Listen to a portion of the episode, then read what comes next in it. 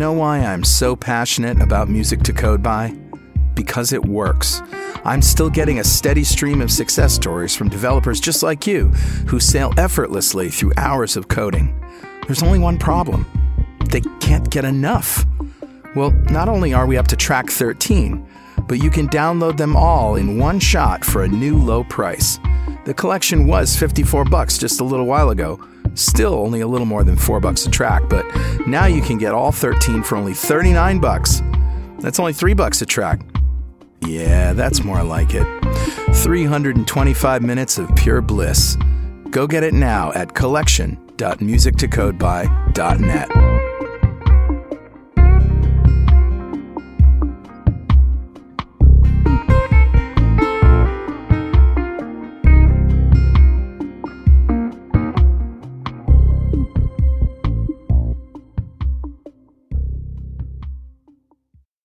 .NET Rocks, episode 1332, with guest Paul Stovell.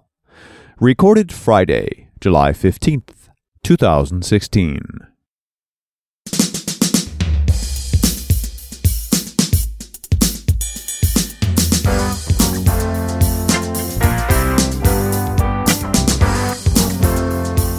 And welcome back to .NET Rocks. I'm Carl Franklin, And I'm Richard Campbell. And we're here for another hour for your .NET geekiness and pleasure. Hey, um, I- gotta tell you, man, we rocked Yeah. Sailfest here. My band. Ah, good for I saw some pictures on Facebook. Looked like you guys are having a good time. We had a great time. This is the, f- you see, we have this local festival around the 4th of July called Sailfest with tall ships and food and bands and stuff. And the people that run it are, you know, hardcore New Londoners and they like to feature a local band right at the fireworks, right down at the pier. And the Reducers is a band that's from New London that was very, very famous in the 80s. And they held that coveted spot. And so I always wanted that spot. I coveted it myself. 40,000 people walking around while we were playing wow. and a big audience and played right up to the fireworks. The best part, Richard, was the last eight songs of the first set right before the fireworks were all originals and everybody dug them. nice. Everybody was dancing. Songs I would know. You must have done New London Blues. Oh, the New London Blues is the last one right before the fireworks. no, But beautiful. No Time to Live. She won. Groover Get Out of the Way. Waiting for the Summer to Come. All those. And, uh, and I even called out at one point, Hey, you like our stuff? And everyone, went, yeah. Oh man. I thought I was a rock star because I do this show. it was fun. That's awesome, dude. All right. Let's get right into Better Know Framework. Cool. All right, buddy. What do you got? Well, somebody you might have heard of, Paul Stovell. Never He- heard of him. Never heard of him? No idea. He uh, told me about this great site, and he'll tell us a little bit about it when he comes back on. But it's basically called iCanHas.net. Nice. It's Could have had a iCan- cheeseburger, but I got .net instead. iCanHas.net, right? Nice. iCanHasDOT.net. So the only, the whole idea is that they're trying to port Octopus Deploy to the .NET Core. And like most of us had a few headaches. And Yeah. so this is the whole thing where you want to just be able to go somewhere and say, can I port my application to .NET Core? Take a look at it and tell me if I can do it or not and save me the headache of finding out, you know, after I'm a couple hours deep into it. So that's what it is. You upload your package files or scan a GitHub repository, uh, upload your config, uh, pro- packages config, project JSON and paket.dependencies files for analysis. And they build a visualization of the packages and whether .NET standard versions are available on NuGet.org. Wow. That's cool. Very cool. Very logical thing too, right? It's like you, it takes time to look through this. .NET Core doesn't have everything. What, what do you need? Yep. It's just a great community we have. And, and, uh, yeah. I remember So, you uh, doing it- something like this in the Silverlight days. Remember when you were matching up, you know, features that- from WPF that were implemented in Silverlight and not? Yeah, actually, it was Windows 8, actually. Right. It was the very first WinRT. And we wanted to see, you know, which uh, namespaces were changed and what was available, what wasn't available. And I started a, a wiki for that. Yeah. Yeah. Yep. It's good stuff. That's awesome. And I know how much work it takes. So we're going to, we'll talk to Paul about that in a minute. But first, who's talking to us, Richard? Grabbed a comment off of show 1002, which is back from July of 2014. We talked to Paul about Octopus Deploy. And uh, lots of good comments on this show. It's always an interesting gauge of a show is how much conversation went on like that. Uh, And this j- comment comes from Jared McGuire from two years ago now, where he says, I have been beating the continuous integration deployment drum for a long time, and it astounds me just how resistant some individuals and companies are to this workflow. While many individuals will agree that this is great, actually getting buy-in is another story. Making people change Yeah. is hard. It has been my experience that most companies think that they are special and that it won't work for them because they have such unique needs. I have even Yeah. had to say to some people flat out, you are not special. This will work for you. Yeah. you are not a special flower. You are just building software. Let's build it easier. Not a snowflake. I totally agree, Jared. I'm glad you're out there banging the drum and telling people the truth. And I'd like to give you a .NET Rocks to encourage you to do more.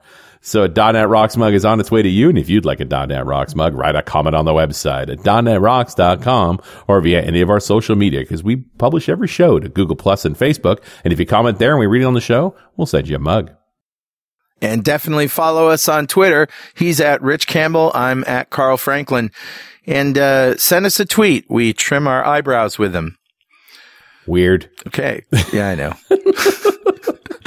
well, anyway, uh, let's bring on Paul Stovell again. He is the founder of Octopus Deploy, an automated development tool for .NET developers. Paul started Octopus in 2011 as an attempt to help himself and other developers to more reliably and easily deploy software to production. Since then, Octopus has grown up and now helps over 2,000 customers around the world to automate their deployments. Welcome back, Paul. Hey guys, thanks for having me. So we're not talking about Octopus Deploy? no, the the show I pitched for this was uh, around multi-tenancy. Oh, Um, so yeah, so for the past sort of four or five months, we've been working on some multi-tenant features in Octopus, and and that's kind of a separate thing.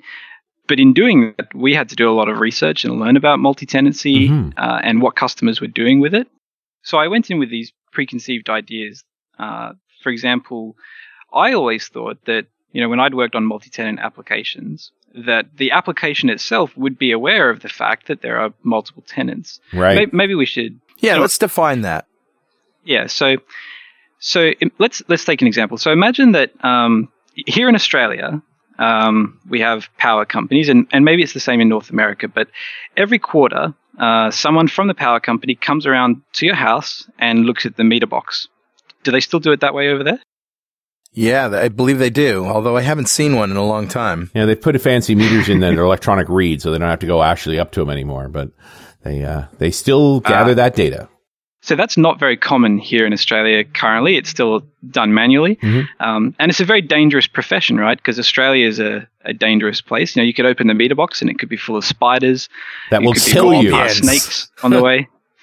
there could be drop bears. Yeah. So, you know, so it's a it's a dangerous profession. And so imagine that you're a company and you're building smart meter technology, and you're a startup and you you you design smart meters and you create a website with an API where the Internet of Things is recording these meter readings.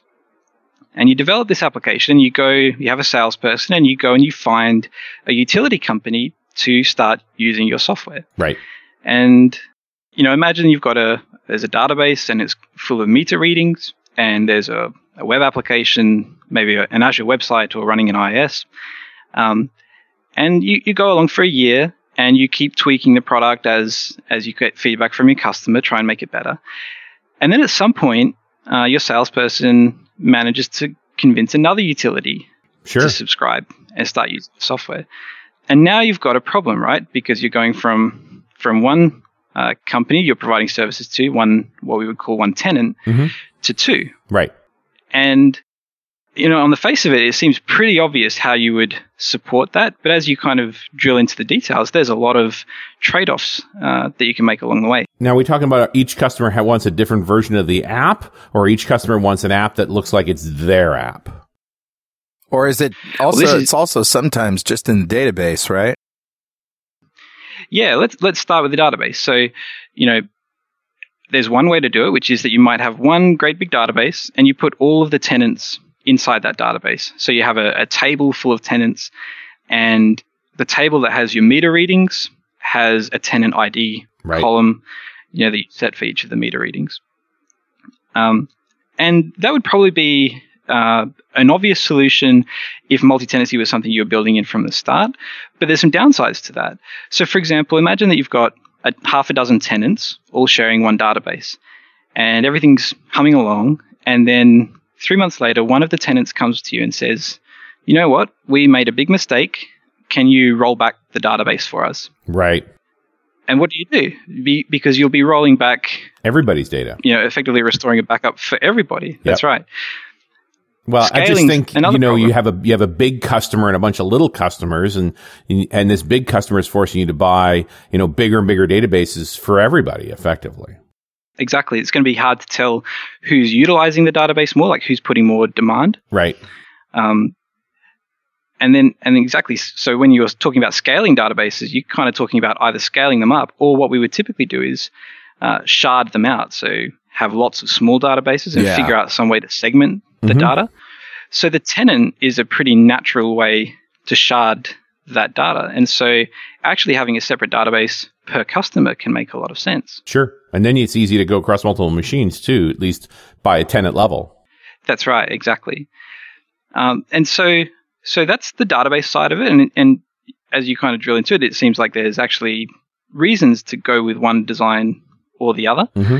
Um, the application server is another level. So, you know, when a customer goes to your, when, when one of the tenants goes to your website uh, and they make a request, you need to figure out at some point which of those databases to connect to.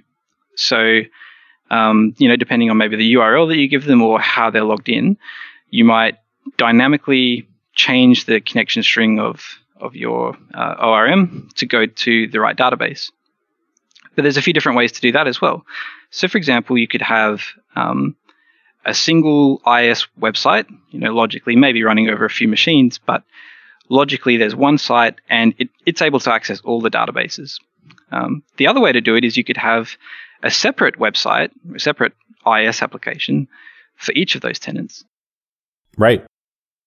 I get this feeling you might end up with both too, right? Like if you've got a, as soon as I get a customer to a certain size, having their own database, their own app service, like all that makes sense but it's too expensive to do it for every customer, especially if they're little. Like you kind of want to have a shared environment and then be able to shard off the bigger customers.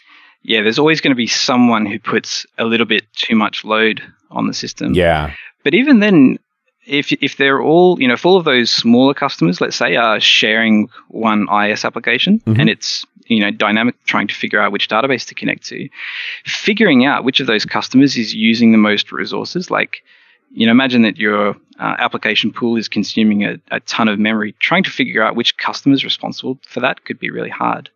So having separate application pools, separate IIS websites, again, would even if they're on the same machine, so you're getting that utilization of the hardware, um, gives you a bit of control as to being able to see which customer is, is doing what. And then, of course, if you all have the perfmon data out of a given one of those isolated web apps is going to be because of that customer. So right away, you've got a nice level of granularity. Exactly. Exactly. Processes are a really nice way to uh, be able to segment each of these tenants. Mm-hmm. Whether the processes are on separate machines or on the same machine, you'll be able to get a lot of information as to you know how that process is doing, and and it's easy to tell exactly which customer that involves. Mm-hmm. Yeah, so you know who's impacting you. I, I mean, I guess you also want to be able to figure out billing on that level too. Yep, yep. If you're billing for resource utilization, yeah, um, that's right. Now, so if you've got if you've got if you go down this path then of separate uh, IIS websites and application pools, it simplifies the application design a lot. Mm-hmm. So instead of having to dynamically figure out which database to connect to, which can also introduce a few problems. You know, if you imagine uh, if you're trying to cache any of that information, you might end up caching something for a customer who rarely logs in, polluting the cache for the customers who log in more frequently. Right. Um, whereas application pools, again, are a nice way to sort of constrain that. But when you deploy that app, um, you could then easily just say, you know, this is the application pool and this is the website for um, this utility that we're serving. And then over here is the one for a different utility. And the connection string can just be in the config file. It doesn't have to be dynamically selected. Yeah, that, and that's a heck of a lot simpler. It seems like the more stuff that's shared and the more places where you have to, you know, check if this then that, there, the the more possibilities you have for cross contamination. So it's nice to see, you know, these more fundamental level uh, barriers, right? I mean, the database is a good one, obviously, but uh, um, you know, the the sort of the lower level, the um, what you call it, the separation is, the less I have to worry about it up in the app layer. That, that's right. And going back to that story about you know evolving from one customer to two, to go to that second customer, you can pretty much just take a copy of the application, a copy of the database, and just deploy it a second time. Sure. And that's that's adding your second tenant. Re-architecting your app to dynamically, you know, query every table by tenant ID, or um, to be able to dynamically choose which database it's going to connect to, depending on which of those two options you go down. That's a lot of work to do. And so what happens is people kind of evolve into just deploying the same app multiple times for each of these customers. And I'd always seen that as not really the ideal path to go down. It's kind of, it's the way many people end up doing it. Um, but it didn't seem like it was the ideal way. But so as part of, you know, for Octopus Deploy, we deploy software. And so we have uh, projects that we deploy and environments that we deploy them into. It's sort of two dimensional. Mm-hmm. Uh, and our, our biggest feature request was being able to support customers who are deploying something not just to production, but to production for hundreds or thousands of individual customers. So hmm. each customer having their own website and their own database. And this was the most popular feature suggestion that we had on UserVoice. And I'd always seen it as this is not kind of the right way to architect. We're trying to solve it, find what's really a, an architectural problem of your app. But as we, because it kind of floated to the top of our UserVoice, we did this survey.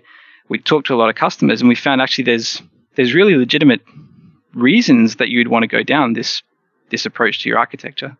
And what are those reasons? So the the trade offs between you know having everything in one database versus uh, right. you know a tenant ID column is part of it. You don't want to re-architect the database, and and why should you? Right, like that just seems like a ticking time bomb, right? Some customers are going to be unhappier that way. Customers affecting each other, like the database separation to me makes a lot of sense. Yeah, that's right. At some point, one of those customers might say, "We want to move on premises right. some of this data," and so you're going to have to tease everything out. Um, scaling again is is a problem mm-hmm. you might have down the track if if everyone is in one database. Um, data sovereignty can be a problem too. Like you might eventually uh, sign up a customer who's not located in the same place where you store everybody else's data. Right.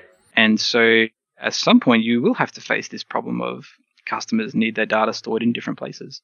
On the other hand, if you get to enough customers, does it really make sense to keep having separate databases all the time? Yeah, that's the thing. So if you know if you're building, uh, we, we, use uh, the accounting software Xero, um, right. at Octopus, and um, you know they have thousands, probably millions of customers by now, all small businesses. Managing millions of separate databases probably I, I don't know how they're architected, but I would imagine that having all of those in separate databases is probably really challenging. Although having them all in the same database is probably also quite challenging. Sure. I, w- I would argue worse in some respects. It's just at what point does the a database for every customer become unmanageable? Yeah. So, you know, if you've got thousands and thousands of tenants, um, I would imagine that having a, a big database may be more tempting just because you'll be able to uh, more easily manage a single database than you would multiple, even if you do sort of run into some other scaling problems down the track. But I think with all of these topics, it it's really going to depend on you know how the data is used. You know, if right. if the customers are coming to you mm. and saying, "Look, I'm a European utility. I'm not storing my data outside of Europe. Well, you kind of don't have a choice. You're not going to have one database anymore. Yeah, it seems like these uh, problems are addressed by the modern cloud, right? Like, why wouldn't I just make a separate database for every customer when I know I can combine them on one machine in different VMs and can locate them, move them around sort of freely if I'm using a big public cloud service? Yeah, if your if your databases are all on say SQL Azure, um, it kind of doesn't matter too much whether it's a single SQL Azure database or multiple. But it could. Um, I mean, I have we have multiple databases for multiple shows, and if I want to implement a feature, let's say in the admin that talks to all of them, you know, I have to you know add a store proc to four databases, for example. Yep. Yeah, reporting across all of those databases is, is going to be a problem. Yeah. In a lot of these applications, in like business to business scenarios, it's not that often that you'd be combining you know, you, you internally may need to combine information from different customers and, and aggregate it up, but those customers don't care too much about no. that. And so taking those, that load off of those individual customer databases probably still makes a lot of sense. You know, you don't want to be. Yeah, the more I talk, the more we talk about this, the more I come to this conclusion of I want separate instances for every customer. Like isolation by customer seems like a, a no brainer now. Would you would you apply that to IIS applications though? Does it make sense to have a single IIS app or a single uh, Azure web app that is serving multiple tenants, or would you simply deploy a new Azure web app for each tenant as they sign up?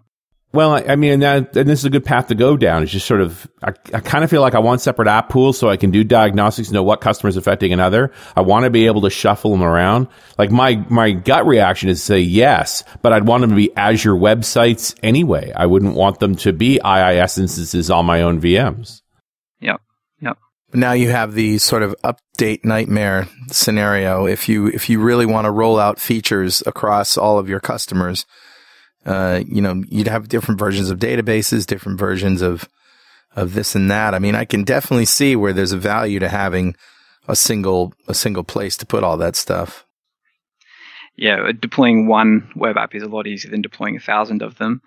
Uh, one of the things we found as we did this survey and we talked to customers who were asking for this multi-tenant functionality is that pretty much all of the answers had an even distribution. So we would ask this question like, you know, when when you have a new version of your app, do all of the customers get it at once, or do just some of them and then some of them get it a bit later, or do the customers get to choose? You know, do they get to do a bit of testing and decide, yep, this new version is good for me. Uh, I'm going to choose it. And again, you know, depending on the kind of business you're running, if you if it's a cloud-based accounting system, people probably don't care and they're always going to get the latest version if it's I don't know that I'd ask them. I'd just push it out. I mean, that's sort of the cloud way. Mm-hmm. Right. Exactly. But if this is a utility that's paying you millions and millions of dollars a year for the software, they're probably going to be pretty upset if you go and change the user interface or something like that in the middle of you know, their training program. Right. So they might want to choose when they get those updates. Well, it, which is again, if you've got a thousand field workers and they're all going to need to be rechanged if you alter a UI, or you know, that's it's a lot of money. You know, it's not a big customer being unreasonable. It's a lot of money for them to retrain those people. Yeah, exactly. So they, so again, you kind of have this problem of not just rolling out a single app, but rolling out many, many copies of that application, and the version that you're rolling out may change depending on which customer it's. Right. Because I think you could build automation around running, rolling the same app across many instances. But as soon as I'm going to manage multiple instances, this gets a whole lot hairier hmm. or multiple versions. This is this is the problem that we've been uh, faced with trying to solve in the last five months, and so we have a beta version that's that's out now, and people can play with it. And we've tried to sort of model in Octopus. You go in and you say, "I want to create a tenant," and I want to deploy this version of the app to this tenant, and the tenant might have might live on a separate machine to the others. Uh, it might have different settings, right, and, and so on. But one of the things that really struck me in doing this survey is I thought we would say, you know, does every customer get the same version of the app, or do they all get to choose which version, or do they just kind of do you roll out like to VIP customers first, or do you have like early adopters? And I thought that the answers to all of those would all be really heavily on one side, right? You know, and then a handful of people might do something crazy. but none of the questions that we asked ended up like that. It was all this kind of like 50 50 split between the options that people were doing. Oh, no. Another example is customers. So we asked this question like, do you, do you just have a separate production environment for each customer? Or do they have their own test environments?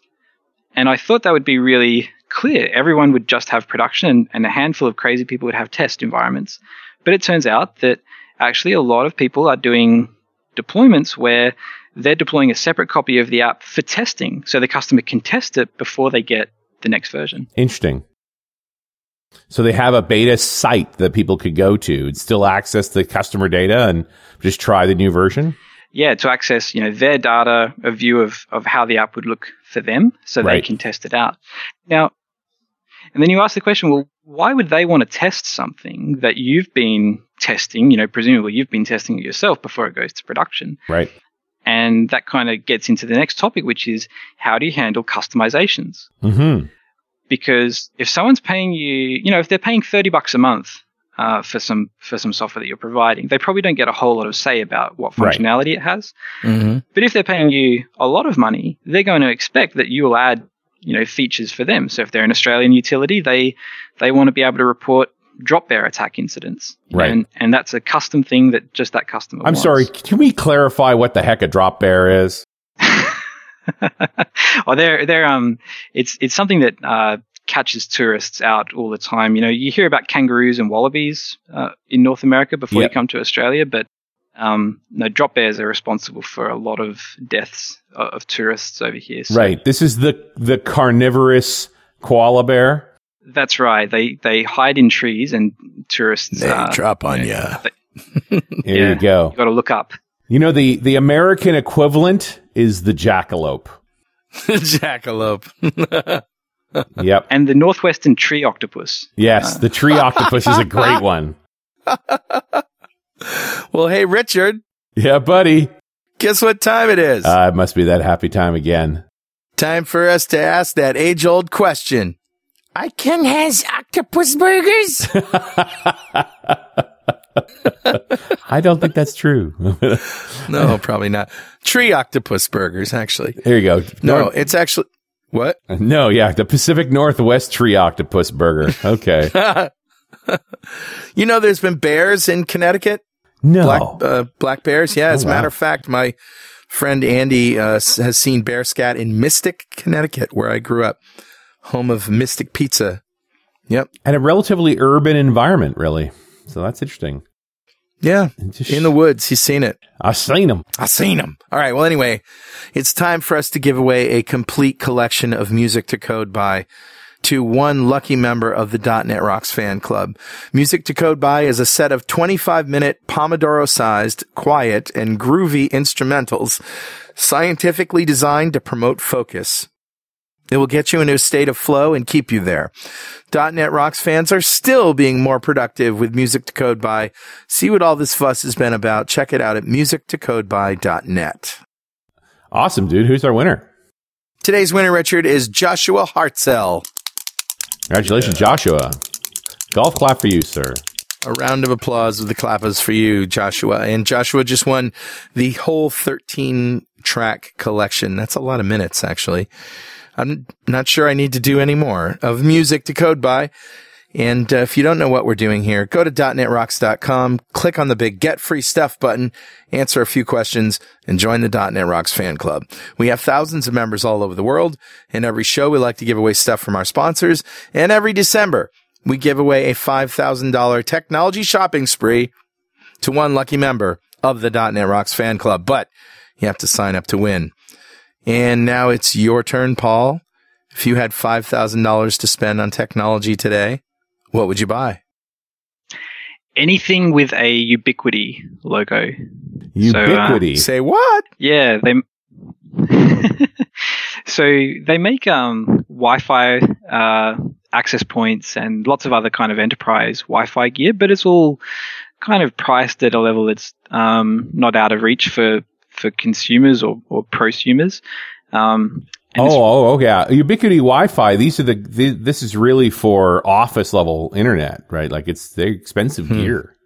Yeah, but you know, really nice software. Um, A- APIs to configure everything, but they don't just make uh, enterprise gear. They have um, well, it's still enterprise, I suppose, but not just Wi-Fi things.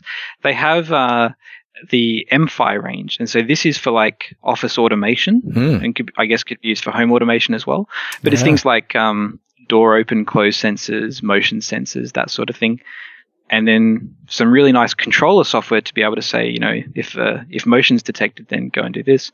But the nice thing is it's all power over Ethernet to power all the devices. Ah, that's cool. So yeah, Definitely. fancy stuff. Lots of good gadgets here. You could go nuts. So I'm renovating a house currently, and I would love to put some Ubiquiti gear uh, in, improve my Wi-Fi performance. I think you've just uh, blown Richard Campbell's budget for the rest of the month. Nice. He's probably ordering it right now, as a matter of fact. Well, and one thing I've learned is you don't have to buy the product. You just have to remember to put the cable in. So just run more wire. And then when you, when you do decide you want the product, you just have to open up the wall and there's the wire. Yeah. So is uh, jumping back in? Is there a magic number of tenants where things change in any way? I, I imagine you know when you, when you have a handful of tenants, the answers to some of these things are probably pretty obvious. When you have millions of tenants, the answers are probably obvious too. Hmm, But most people kind of live somewhere in between. right. Um, and again, that's something we found doing this survey. Like a lot of customers have a handful, a lot have a lot, and and then there's like a whole bunch of people in the middle as well. and there, you know, is there? But- uh, obviously, you've got some tools to deal with it, but do you do you know that there are actual? What am I trying to say? Numerical barriers after which things just fundamentally change. No, No. Oh, that's good to know. It can't be that absolute. Yeah. From a code base perspective, especially if you start getting into customization, do you want to maintain one code base and have an if customer A then, or do you actually want to make a separate customer base for each of these customers? yeah. So you know that what usually happens is like when customer two comes along, we take a copy of the code and and we or we fork it and uh, and we start doing custom functionality uh, for each customer and you know and then at some point that becomes really difficult to manage because you've got hundreds of these branches but it's not necessarily the wrong way to go about it at the very start you know when you're just going from one customer to two or two to three having branches per customer is probably a pretty prudent way to go about it because Right. again we don't want to have to just completely re-architect the application um, if we're only adding one or two customers a year. So, um, so, so there's, I guess, a few approaches to, to this sort of how do we give customers custom functionality. So one is we fork the code uh, and we maintain separate branches of the code. Mm-hmm. Um, and with modern source control systems, that's probably not unreasonable. You, you know, you can keep making changes on a master branch in Git and still easily reverse integrate them into each of the customer branches. Um, and and that might make a lot of sense too if they're really big changes you're making per customer. You know, if, Right. if over time each of these customer systems are going to hardly resemble each other, then it probably is a pretty smart path to go down. Another way to approach it is with plugins. So you could build, you know, using uh, managed extensibility framework or uh, uh, some kind of add-in model. You could make it so that you have a core product, and then each of the customizations that each of the customers want, you would build as a separate DLL and drop it into the app, and it would dynamically get picked up and, and loaded. Mhm. And so that's a nice way of separating what's the core product from uh, what are each of the customers' uh, custom changes. Of course, the hard part about that is having plugins in the right spots. So, you know, if the customer wants a custom menu item, making sure that you've got some kind of way of plugging into that. Um, and then it, the last way to do it is through feature toggles. And so, you know, if customer A do this, if customer B do that, works. Um, you could also say if feature A is enabled, you know, if the drop bear recording system is enabled for this customer, then present that menu item and, and present all that functionality to them. Yeah, I, I think I'd want to really resist building a customer A feature so much as recognize, hey, there are variations on this feature, or this is a new feature that anybody could get access to it. And you end up with just sort of a manifest that says, this is the feature set that's available. Yeah, and it's one of the things that we found so in, in designing Octopus to support this is um, we want to deal with customers not so much on an individual level, but as collections of them. So, Right. so what we do in Octopus is we, we tag them and we can say, okay, well, these are the customers who are early adopters. Mhm. And so when we're deploying, we don't say deploy to customer ABC, we say deploy to the early adopters. Right. Uh, and likewise, we might want to say these are the customers that have the accounting module or the drop bear detection module hmm enabled. And so when we deploy, we do some different things during deployment for those customers. Yeah, and, and and you'd end up, you know, it's the thing is, as soon as you go to customer specific features, you, every customer is going to end up with specific features, and you are going to end up in hell. Like you just your build process is nightmarish. Sooner or later, you're going to have regression problems. Where as long as you can do it on a feature by feature basis, so that there's a chance for people to fall into that uh, fit a category, at least it's it's a little more manageable. And feature toggles is is really nice because you could then not have to um, redeploy the app just because a customer wants to enable a feature. So imagine, especially if you're charging them, you know, a different amount for these features, Yeah. they might want to go into some kind of admin panel and say, you know what, I'm going to pay for drop bear detection. Uh, I'll I'll check that box, and my billing goes up, but this functionality is kind of automatically on. I don't have to wait for a deployment. Yeah, I mean, you you you you change a manifest and you restart the service, and there it is. Yeah. So yeah, I, I like that model more. And in, in some ways, we're almost describing what a good SaaS architecture looks like. But uh, multi-tenancy is kind of the precursor to SaaS. Yeah, yeah, that's right. You've got to you've got to contend with this. But I, you know, it makes me nervous when we're making decisions that mean that as I sign up more customers, my existing customers get punished. Mm-hmm. You know what I mean? Like stuff's going to slow down. It's harder to get new features out. Like you want to be able to keep care of your existing customers and still be able to sign new ones. Yeah, it's those pesky customers, isn't it? Though, like if Yeah. you've got salespeople talking to those customers, they'll they'll promise all kinds of functionality that um, that Well, has to be. And that's an interesting rule I've certainly dealt with with salespeople. I never tell salespeople what's coming out in the next version of a product. We found that in Yeah. Strangeloop. Salespeople love to sell stuff that doesn't exist yet because dreams are so much more compelling than reality. Yeah, that's right. I I had that same problem over and over again. Yep. They just they're just waiting around for you to finish something so that they can go talk about it to customers. Heck, I've had the customer, you know, I'm building a product for a customer and that customer has customers, right? And so the customer is out giving demos of beta stuff, you know, before it's stable and it's not working and, you know, calling you, putting you in the hot seat. So, yeah, I wish there was like a just a, a standard intelligence test that you could give a customer before you uh, agree. You know, Well, I think you just have to be sort of this recognition. Maybe it's an engineering mistake. With engineers, we want to share all the information.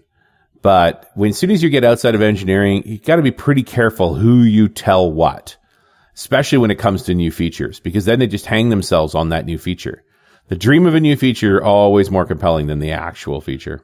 yep, right. So, and I really want my salespeople to sell what I have, Hmm. not what may exist sometime in the future. Yep. Hey, Paul, I got to think that some people listening to the show just go, Hey, if I just do all this stuff in the cloud, I don't have any of these problems. The cloud makes this kind of stuff a lot easier. You know, if you think about if we're choosing between, you know, do we deploy um, a separate copy of the app for each of our customers as they sign up, Right. um, you know, and, and we're doing that on premises. You know, at some point it's going to be the customer signs up. Okay, let's go to Dell and we'll order a new server, and we'll, you know, three weeks later the customer is is signed up and onboarding, and so there'd be pressure to then architect the app in such a way that adding the customer just involves adding a record to the database mm-hmm. and and not having to sort of provision any hardware.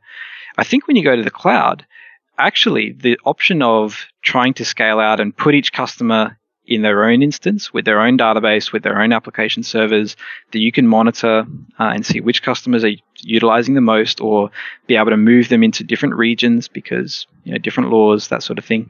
Um, that actually becomes a lot more compelling. And so if you're building SaaS applications in the cloud, having a more complicated deployment story in exchange for simpler application architecture. You know, an app that's only aware that it has one tenant and doesn't have to know about lots of tenants. Yes. Um, I think that actually becomes more compelling in the cloud.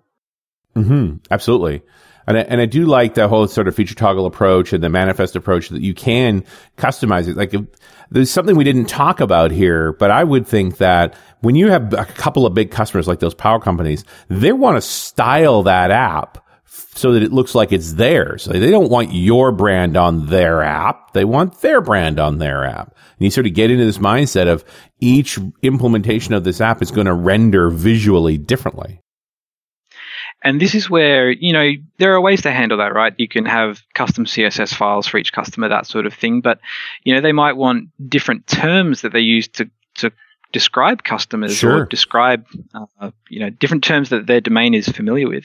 Yep. And so, at, I think what you probably find, at least initially, as you start onboarding customers, um, it's going to be very hard to predict what those extension points need to be. Yeah. Like, you can't just magically go and, and create an extension that changes the way the product works without first changing the product to support those areas being extended.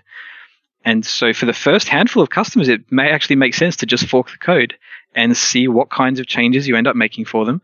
And then hopefully at some point to come back and, and maybe turn those kinds of things into extensions or to feature toggles and on. Right. In that approach. I'll tell you this. You just reminded me of this too.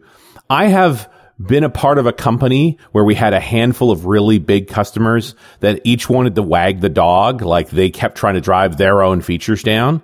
And we always wished that we had no dominant customers. They were just, just all equally little. And so we had more control of our code base. Then I ended up in another company, nothing but little customers. And we were, we were begging for big customers because it was so expensive to support all these little customers, none of which made a lot of money for you. Like it is the hmm. classic grass is greener problem. Mm-hmm. And as engineers, we love the generic solution, don't we? Like we Yes. love, you know, why can't all the customers just Right. change how they do business Yeah. so that we can write the software once in the way that's kind of the easiest or the the kind of most conceptually simple way to Right. understand how the software should work. We write the um, software, you use it, you pay us. That's it. You go home. Yeah. and if it wasn't for those pesky customers, the software all this stuff would be fine. You know, and I've I've also been through the experience of, of doing a big ERP implementation like SAP. And SAP comes out of the box working a particular way. And, and every company, because they believe they're a unique flower, wants it to be customized to work the way they work. And these projects can last literally years. And SAP always says yes and just adds dollar signs in. And I and absolutely two years after we had done all this implementation and spent all this money, there was sort of this realization of our method wasn't actually working well. It wasn't the software's fault, and we should have changed our method. Hmm. Yeah. Yeah. Yeah. Yeah, it's certainly at some point just changing the way the business works probably isn't a you know I think It's not automatically the end of the world. And as developers, you know, I think developers, especially in enterprises who really add value, are the ones that take the time to understand Yes. the business domain in which they work. And when you do that, you can usually spot opportunities to not just simplify the way the software is designed, but to improve the business as a whole. You know, Yeah. it turns out that you know maybe we don't have to um, build a whole bunch of uh, screens in the app that are replicating these these forms that we've been filling in. If we get to, to know a little bit more about the business that we're working in, there might be a way that we can kind of solve this whole problem Hmm. much more easily. And this used to be the domain of the business analysts, right? There used to be a group of people whose job it was to study the business and to come up with workflows. They would hand an architect who would build software around that. But I feel like most business analysts these days are struggling mightily to understand the potential of technology and that it's easier to take a talented developer who understands the technical landscape and get them doing analysis to actually take advantage of it. Mm-hmm. Yeah. This is the struggle, the eternal struggle of, of silos, right? Like, Yeah. you used to have dedicated testers and dedicated ops people, and now we do DevOps, and we have people that kind of do a, a blend of roles. You- You can't really do operations these days without doing a little bit of dev. You can't do dev without understanding a little bit about ops, and you probably shouldn't do dev without understanding a little bit about business analysis. Yeah. Being able to pick those things up and actually run with them for a while. You know, maybe you, you don't need the drop bear module if we're doing remote data collection so we don't go to anywhere near where that bear could drop on you. Paul, how are things going at Octopus? We haven't talked about it in a while. Yeah, we're doing really well. We we grow. Um, we've been growing very quickly for the last three or four years now. Um, things haven't really slowed down. Um, we're becoming full of really talented developers, which is really exciting. So the uh, the I Can Has .NET site um, that you mentioned at the start of the show. Mm-hmm. Uh, I've I've been on parental leave the last kind of three weeks. Congratulations! Well, congratulations. Thanks, thanks. Um, deployed to production successfully. and yeah, but I don't know about your testing infrastructure. but one of the really cool things about um, running a software company is you can just say hey, wouldn't it be cool if we port Octopus to .NET Core? And um, and if we make some kind of thing to help us figure out if we can do that, let's share it with everybody. And then you go away for parental leave for, for three weeks, and you come back, and you know this whole website has launched. So wow, um, certainly a credit to the the talented uh, people that we have working for us. When it's got to be yeah um, exciting for you to sort of see. I we just talked about this, and then I disappear for a while, and things just happen. Mm-hmm. Yeah, I look at my own uh, GitHub commit graph. You know, the, the kind of like green tile that kind of gets uh, greener and greener on each day that you write code. Mm-hmm. And last year there, was a lot of green, and this year it's it's become whiter and whiter. I'm mm. uh, not doing so much anymore, mm-hmm. and yet we're still cranking out probably way more functionality than than we used to. So, uh, as I said, multi-tenancy is something we've been working on uh, for the last four or five months. Um, there's a beta version of that out if if people want to give it a try. Um, uh, after that, we're looking at porting to .NET Core, which is really exciting. I, I kind of, yeah. you know, if, if .NET Core had a hat, it would be make .NET great again. Mm, right. Because it's, it, we're taking like the C sharp language and the .NET framework, you know, they're, they're really brilliant pieces of technology, but .NET kind of always had these barnacles attached to it. You know, it was stuck on Windows. Yep. There wasn't a great command line experience uh, as a vendor, um, you know, when we ship new versions of Octopus, we have to choose between do we go with the latest version of .NET because there are all kinds of features we want to use or security improvements that we want to have. But the flip side to that is we have to force all of our customers to install the latest version of right. .NET, or do we yeah. target something that's that's older? With .NET Core, that goes away. We'll just bundle the entire runtime with us, and uh, that'll be part of our installer, and, and you won't see sure. it. And you can't argue with the performance. Yeah, the perf has gone through the roof, hasn't it? Yeah, it's it's amazing to see the the amount of improvements they've made to Kestrel, the the hosting engine. So yeah, yeah at the moment, Octopus, yeah, Octopus doesn't run as a as an IIS site anymore. We used to, so it used to be when you installed Octopus, it would run under IIS. and it turns out people do a lot of really weird things with IIS. you know, we we would get bug reports like, um, you know, the app just isn't working, it doesn't look right, and it turns out that somebody removed all the default MIME types from oh. their IIS instance. yeah, because so, they can. That's why they did. Just hey, I wonder what happens when I remove all these MIME types. yeah. So we switched away from relying on IIS a while ago, and, and we've been running as a self-hosted Windows service using um, HTTP.sys. But um, Kestrel is looking like a really attractive option from performance, but also just the, the ease of being able to spin it up. Yeah. So, Paul, any last words before we wrap up here? No, that's it from me. If you're doing multi-tenancy, uh, we are still working on this this beta version, so maybe have a think about giving Octopus a try. Let me know if it's working for you. There's a lot of different scenarios, like we just talked about on the show, that uh, I think people are are going to encounter, um, and we're always interested in learning more about them. Great. Paul, thanks very much. It sounds amazing, and uh, it was great catching up with you again. Thanks, guys. All right, and we'll see you next time on .NET Rocks.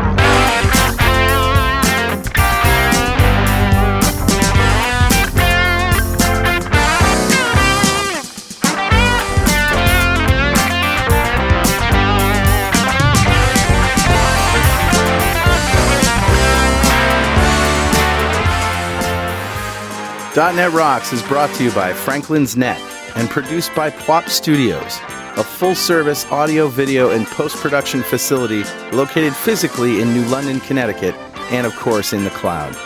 online at pwop.com. Visit our website at dotnetrocks.com for RSS feeds, downloads, mobile apps, comments, and access to the full archives going back to show number one, recorded in September 2002.